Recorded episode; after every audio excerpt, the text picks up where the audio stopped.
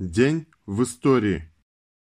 26 июля 1915 года в газете «Социал-демократ» опубликована статья Владимира Ильича Ленина о поражении своего правительства в империалистической войне.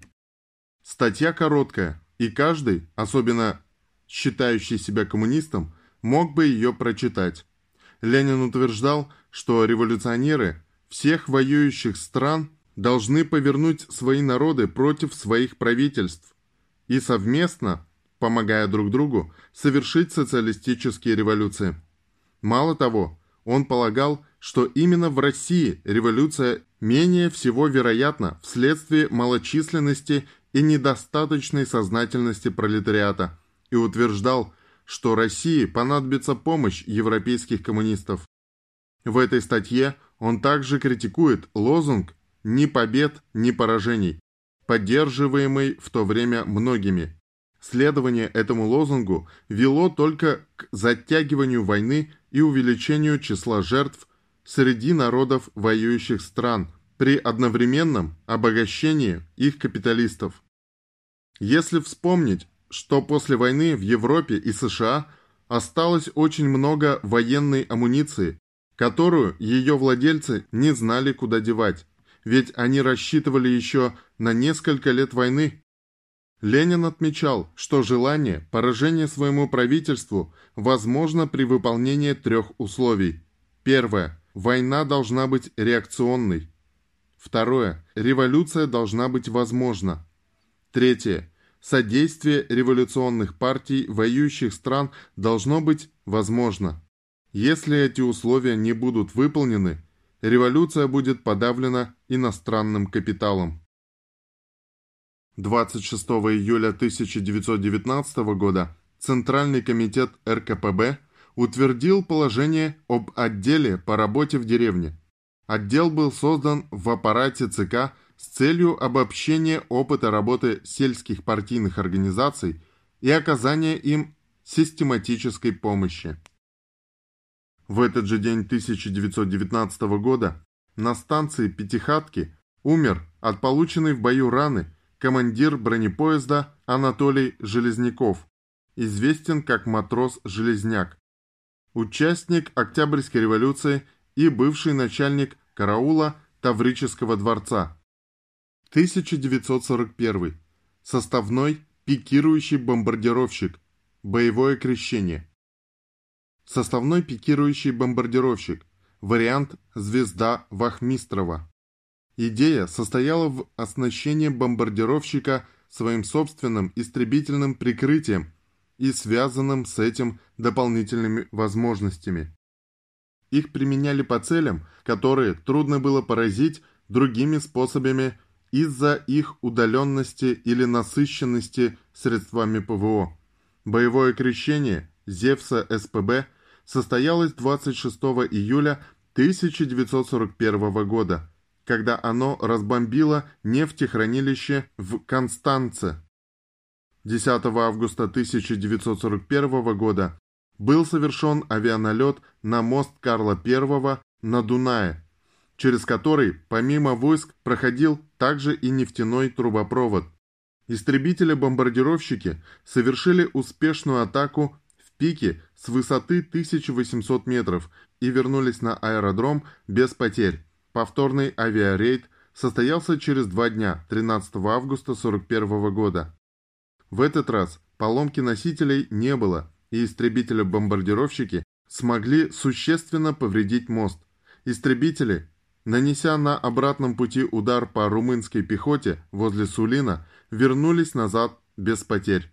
Вечная слава героям, отстоявшим в боях советскую родину. 1951. При раскопках в Новгороде была обнаружена первая берестяная грамота. Эти грамоты, предварительно датируемые XII-XIII веками, являют собой многочисленные документы различного назначения, в том числе и бытового. На них записывались подсчеты урожая, продуктов, налоги, писались долговые расписки, жалобы и всевозможные другие документы. Это говорит о том, что в то время даже простые люди на Руси знали грамоту и, как минимум, арифметику.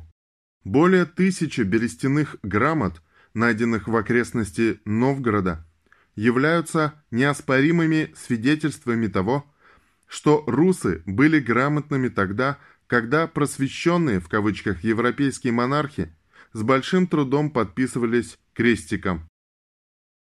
26 июля 1953 года отряд вооруженных повстанцев под командованием Фиделя Кастро предпринял штурм казарм Мондока в городе Сантьяго-де-Куба, национальный праздник Республики Куба, День национального восстания.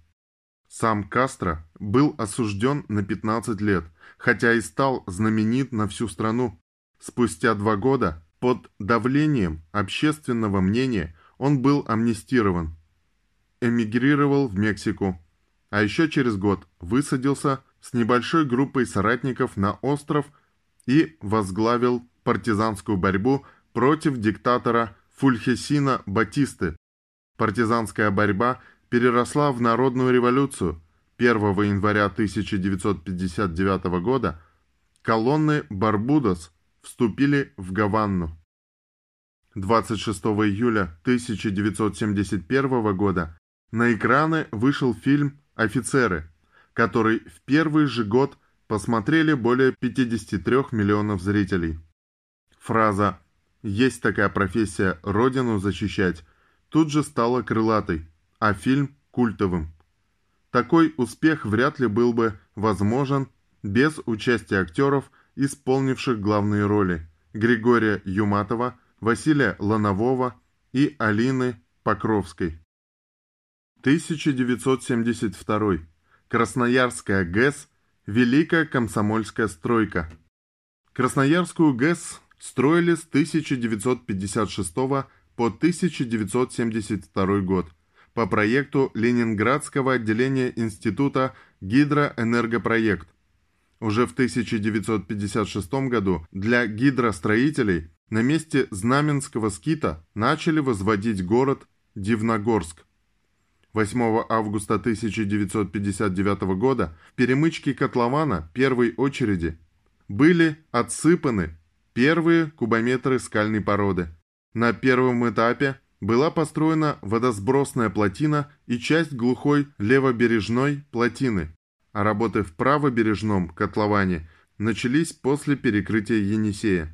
Укладка бетона в водосливную часть плотины началась 10 августа 1961 года, а уже 25 марта 1963 года более 150 мазов и кразов за 6,5 часов бетонными глыбами и скальной породой перекрыли Енисей.